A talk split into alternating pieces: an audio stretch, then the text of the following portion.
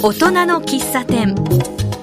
大人の喫茶店はこの街を明るくする元気にする活動をされている方にお話を聞くそんな番組です。今年から奇数月第1回目の放送は「元気なお店訪問」と題してこの街の元気なお店にお伺いしております。今回は西武八木沢駅の北口商店街に小原田康久マスターと橋爪徹マスターがやってきましたえっ、と、ここの商店街は今年から何かすごく面白い取り組みをするということで、それをね、ぜひ聞かせていただきたいなと思って、まずはあの、ちょうど北口を降りて、まっすぐ行ったところにある、マイスターメガネさん。メガネさん、はい。マイスターメガネさんでね、どういったことやるのかっていうことをちょっとお伺いしたいですね。ねはい、じゃあ早速行ってみましょうか。はい。行ってみましょう。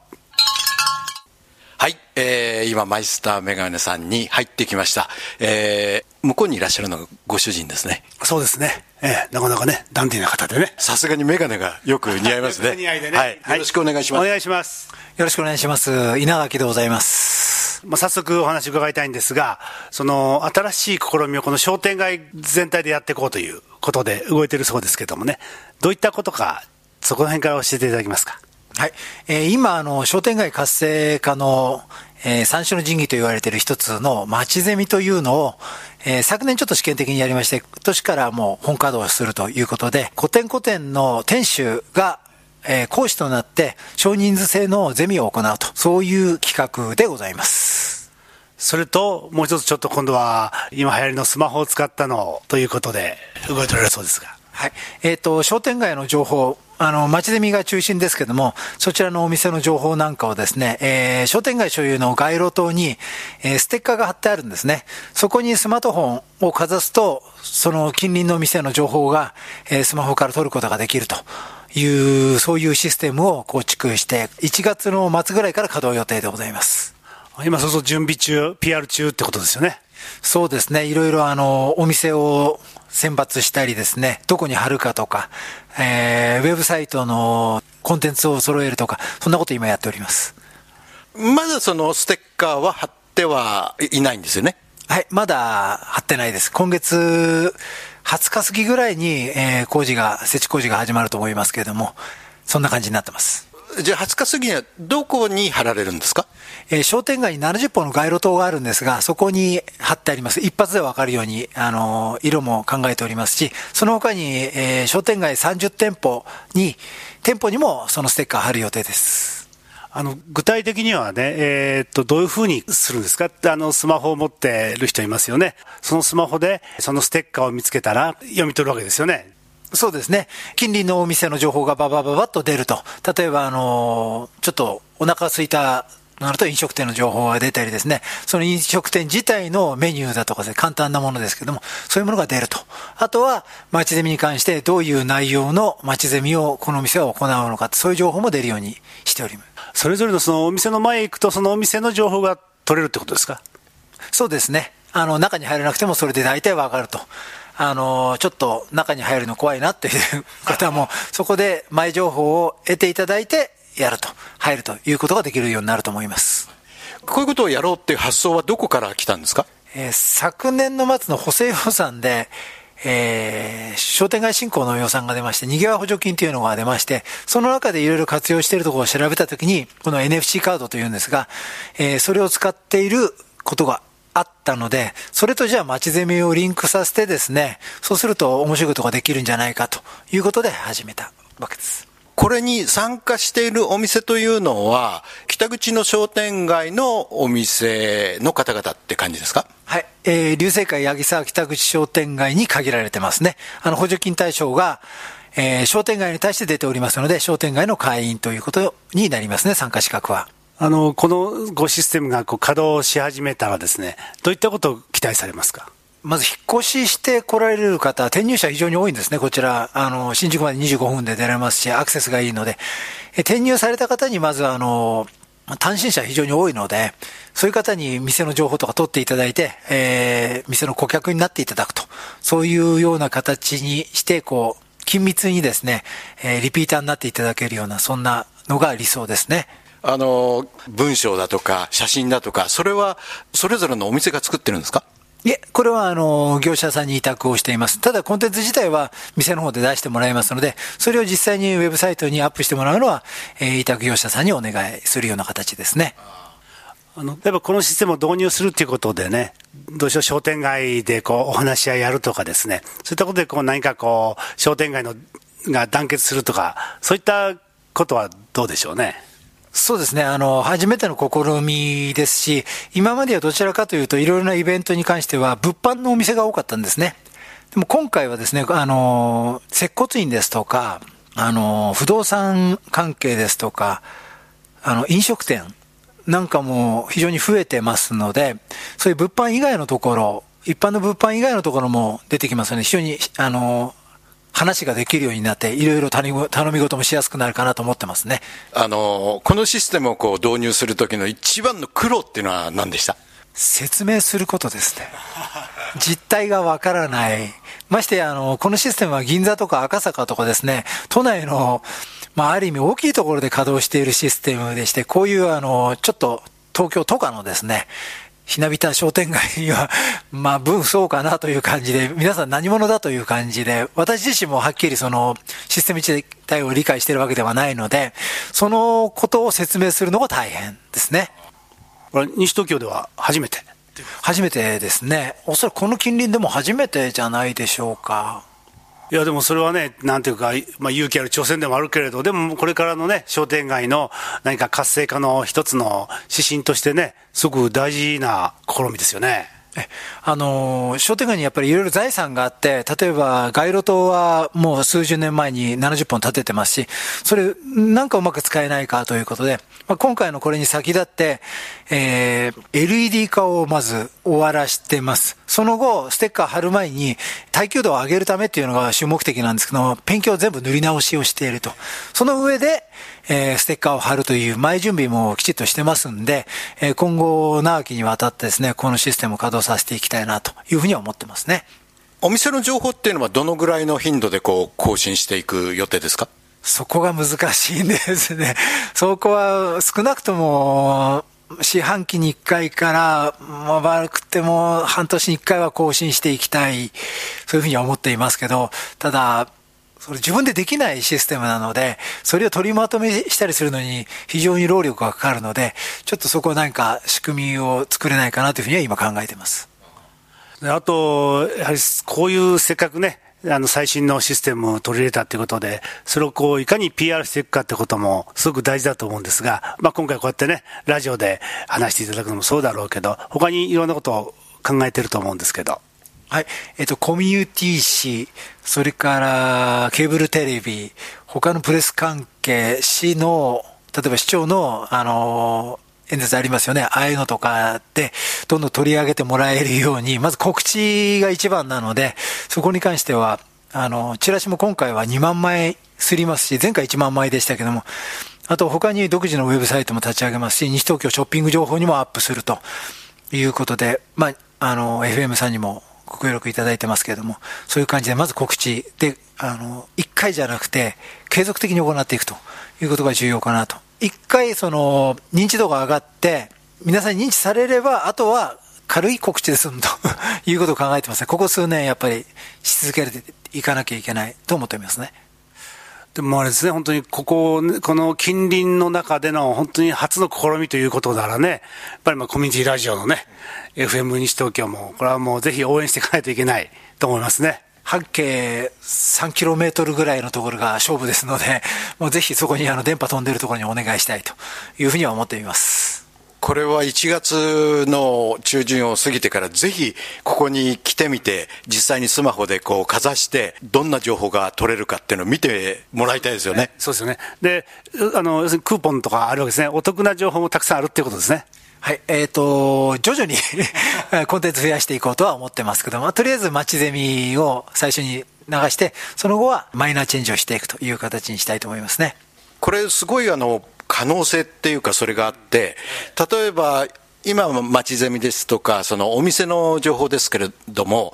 この一帯のなんていうか、まあ、観光情報っていう言い方は少し、まあ、観光地じゃないからおかしいかもしれないけど、いろんな情報を盛り込むことってできそうですね。はい。いいところついてますね。実は今回その話出たんです。えー、両方のえ、商店街の両端にお地蔵さんがあるんですね、各一つずつ。だか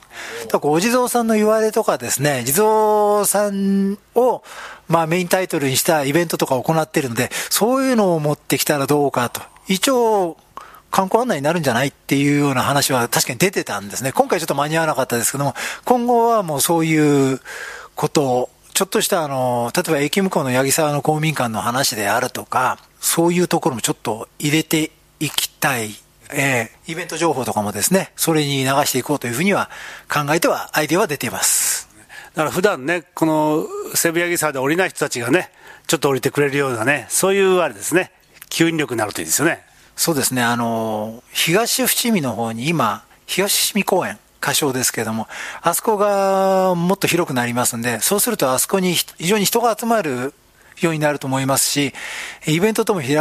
開かれる可能性十分ありますので、その時の情報とかですね、流星会でお買い物してあそこに行くとかですね、そういう何かあの仕組み作れればいいなというふうには思ってます。あとはほら、我々こうやっていろんな方にお話を伺ってるじゃないですか。そういうふうに順番を決めて、その、この商店街の店主さんだとか、お話聞いてね、名物マスター、うん、名物店主さんのお話をこう、順番に載せるなんて、そんなのどうですか？いや、面白そうですね。うん、でも、キャラクター強いのばっかりなんで、どうでしょうか。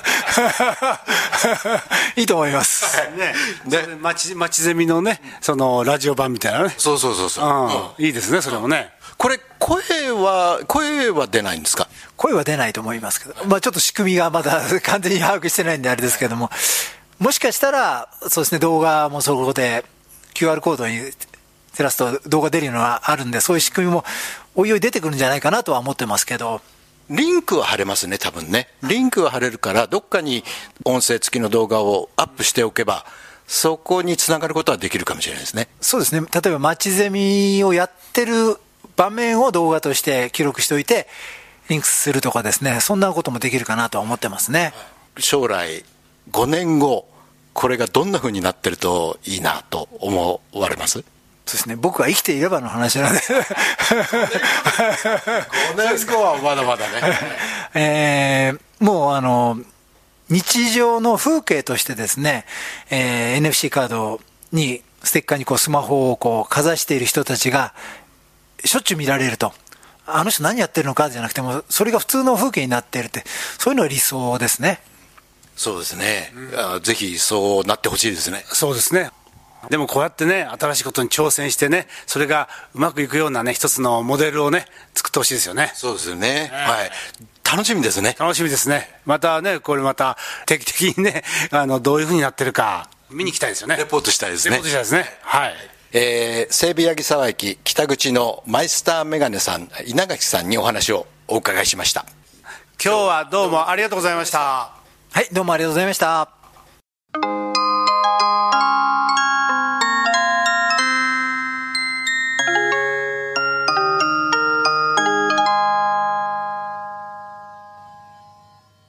小原田さん、もう一件、ちょっとお話聞きたいですね。そうですね。ええこのピンク色がね、なんかすごく気になるんだけど、はい、どうですか、はい、ええここは先ほどの稲垣さんがお話ししてくださいました、あの、町ゼミに参加されてる接骨院ですけどね。接骨院さんなんですね。はい、ええ八木沢駅前接骨院さんですね。行きましょう。行ってみましょうか。はい。はい、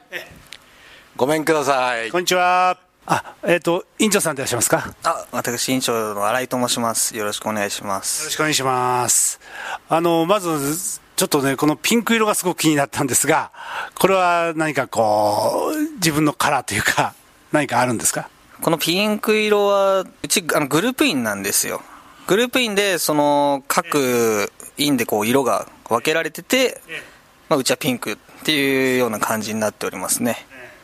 まあでもとてもねなんか入りやすい雰囲気でいいですよね。あのー、結構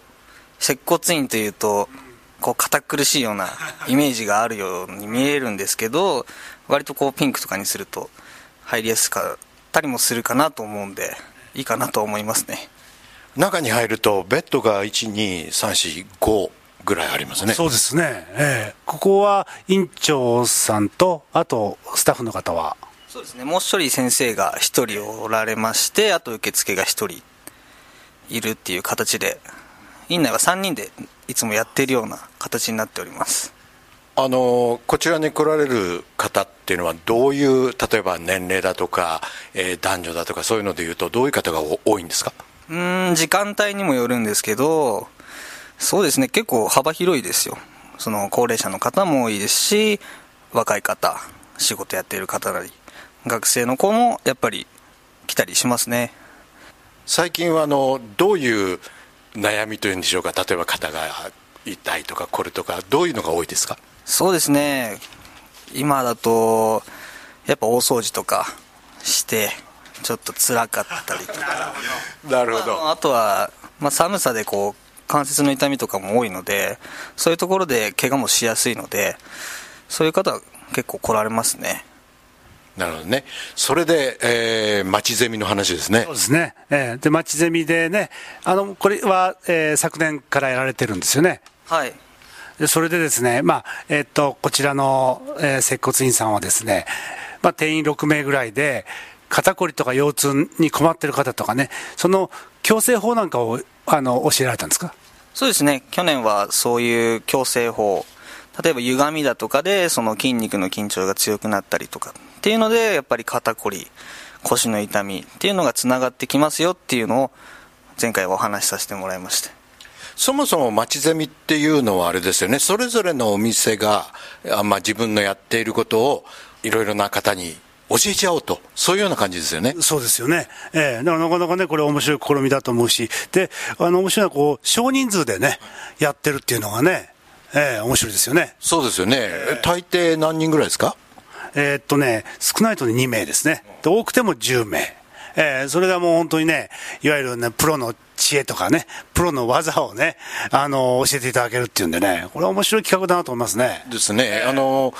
2月1か月間、これ、申し込みをしなくちゃいけないんだけれども、申し込むと、あの曜日、おそらく日にちだと思うんですけども、うまく空いていれば、申し込めるってことですよね？そうですよね。ええこれはね、あのー一つリストがあるんですけどね、これを見てると、どれも参加したいと思うんだけど、ね、こちらの接骨院さんでもね、まあ、肩こりっていうのはもう誰でも持ってますからね、やっぱりこれを、まあ、あのーこういう接骨院さんの中でやってもらうのもいいけど、自分でも肩こりを軽くする方法ってのはあるんでしょうね。そうですね肩こり自体をこう軽くするもの家でもやっぱりできることはありますね例えばストレッチだとか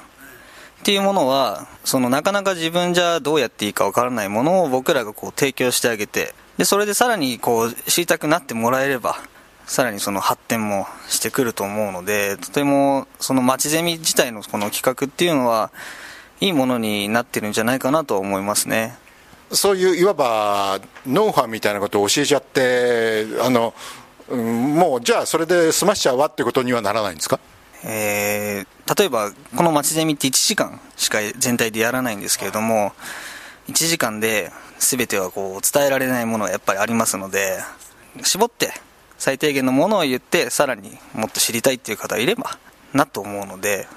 なるほど。そうするとそれをこの町ゼミを受けてああこういうところだったらもっとその教えてもらいたいしいろいろなことを、まあ、接骨院だったらほぐしてもらいたいとかね。ね。うん。っていう形であのお客さんが増えるという形ですよね。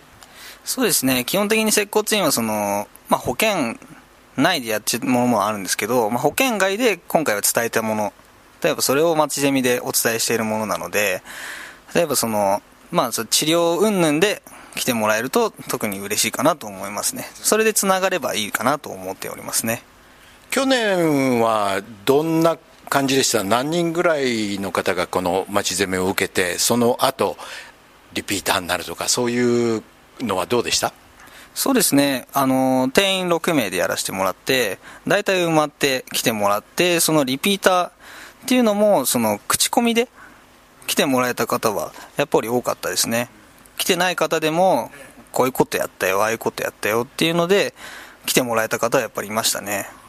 接骨院というとなんかね、こう、物々しさもありますしね、どういうことをこう、あの、行けばやってくれるんだろうとか、どういう症状の時に助けてもらえるんだろうかっていうのはあると思うんですけどもね、ここでは、例えばその6人をですね、一人ずつにこう体験とかするような形で、この講座進めたんですか？そうですね、あのー、うちは先生が2人いますので、まあ半分ずつに分かれて、今あなたの状態はどういう状態ですかっていうのを聞いて、じゃあこういう改善をしていきますんでっていうふうに進めていってやっていった1時間になりましたね。その1時間のプログラムっていうのは誰が考えたんですか？僕が考えて大体の流れをこう伝えてっていう感じでやりましたけど。でも新井さんお若いですよね。あのこの道に進もうというふうにあの決心したのはどういうきっかけなんですか？えー、僕もやっぱり怪我自体がその子供の頃多かったんですね。やっぱ野球やってたりとかして、まあ野球肘だとか、捻挫だとかっていうのは多かったので、まあこういう次来る怪我した方にこう力になれればなっていうので、この道に、柔道整復師になろうかなっていう決心をしました。柔道整復師っていう資格があるんですか？はい、この接骨院関係の資格持ってる人ってみんな柔道整復師っていう資格になるんですよまた、ね、鍼灸師とは違うんですよね。鍼灸師とは別で柔道整復師ってはい。スポーツマッサージっていうんでしょうかね。そういうことをあの看板に掲げているあのところもあるんですけどもそれとはまた違うんですか？基本的には看板の名前に接骨院、整骨院、骨継ぎって書いてあれば、その柔道整復師の方がいますので、例えばスポーツ障害とか書いてあれば、それもまあ治療の一環でできますよっていうふうに書いてあるだけだと思います。ああそうですか。で、えっと、今回講座に来られた方はどういうご症状を持っている方が多かったですか？やっぱり普段の生活で座ってる時に腰が痛いだとか何かする動作でこう痛みがあるっていう方がほとんどでしたね。そういう方をやっぱり募集してきてもらえたので進め方がやりやすかったなっていうのはありますであとですね、あのまあ、もちろんその、えー、痛いところに対してアプローチするのも大事でしょうけど、いわゆる生活習慣とかね、まあ、例えば食事だとかね、ストレスとかあるじゃないですか、そういったことも指導されてると思うんですけど。そうですね、普段のその治療の一環では、全体的なその流れを作ってもらうんですね。まあ、治療の中でもそうですし、その終わった後、帰ってから家でどうすればいいかっていう説明もきっちりして指導していくっていうのがうちのモットーになってますのでそういうふうにいつもやっております。去年やって今年これから2回目ですよね。改良点とかってあります？改良点ですか。まああのもっとみっちりそのマンツーマンで話をしたいので少し定員人数を減らした分やる回数を増やしたのでそういう意味ではもっと密に今回はできるんじゃないかなと思っておりますあのあとですね、この町ゼミ参加のこうメンバー見てると、接骨院さんは何軒もあるんですよね。そういったこう同じ同業者のこう横のつながりみたいなのも、えー、出てきたとか、あるとか、そういうことはどうでしょう、まあ、前回に関しては、なるべく何をやるかこう被らないように、まずはやってこう話し合って決めたんですけれども、今回はあのうちはあの他の機械を使って今回やるので、例えばあのゲルマニウム音薬っていうのがうちにあるので、まあ、その機械を体験してもらおうっていうのを今回はやらせてもらうので他とのつながりはもちろんあるんですけどそういうふうに今回はやろうかなと思っております。まあでもねこれきっかけにねいろんな情報交換がねできるようになるといいですよね。そうですね。例えば僕も知識がまだ足らないところもねもちろん欠けているところもあるのでそういう情報をね共有できればなと思っておりますねここの一番おすすめというかここはうちはちょっと他に負けないぞっていうのはどういうところですか？そうですね。あのスタッフみんながまず年齢が低い少し若いっていうのでその入りやすさはあると思うんですね。あとはその若い中でこうアットホーム感がうちの接骨院にはありますのでそういうそう堅苦しさっていうのはないと思うのでそういうので入りやすさはあると思います。あの先ほどゲルマ入門浴っておっしゃいましたけど、あとその他にはどういったこう施術があるんでしょうか？そうですねあとはうちには機械でいうと超音波の治療器だとかあとハイボルテージっていう機械もあったりあとはそのドクターメドマーっていう足の空気圧でやるマッサージ機っていうのも置いてありますのでその保険外でやるものもいろいろありますのでぜひ試してもらえればなと思っております費用的にはどのくらい考えればいいですか？費用はですね初回でありますと2000円前後。2回目以降だと、まあ、1000円いかないぐらいで全体の治療はできますので、まあ、ぜひね。あそれで、えー、と何分ぐらいの？大体全部で30分。他にも物やるものにもよるんですけれどもね。営業日と診療時間はどうなってますか？そうですね。月曜日から土曜日までやっておりまして平日に関しては午前中は9時から12時半。で午後は3時から8時。で土曜日は9時から3時になっております。でお休みが日曜日と祝日になっておりますのではい。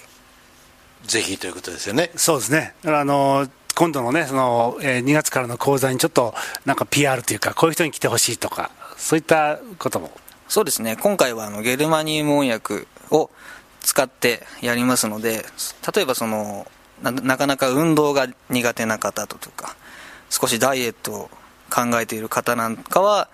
ぜひ試してもらいたいなと思っております。すごい汗をかくので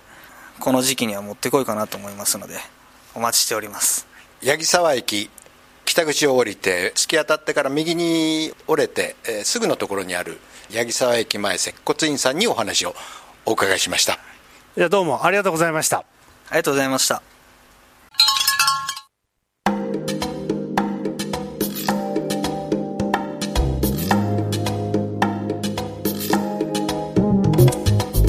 今回お伝えした西武八木沢駅北口の商店街八木沢町ゼミに関して詳しいことは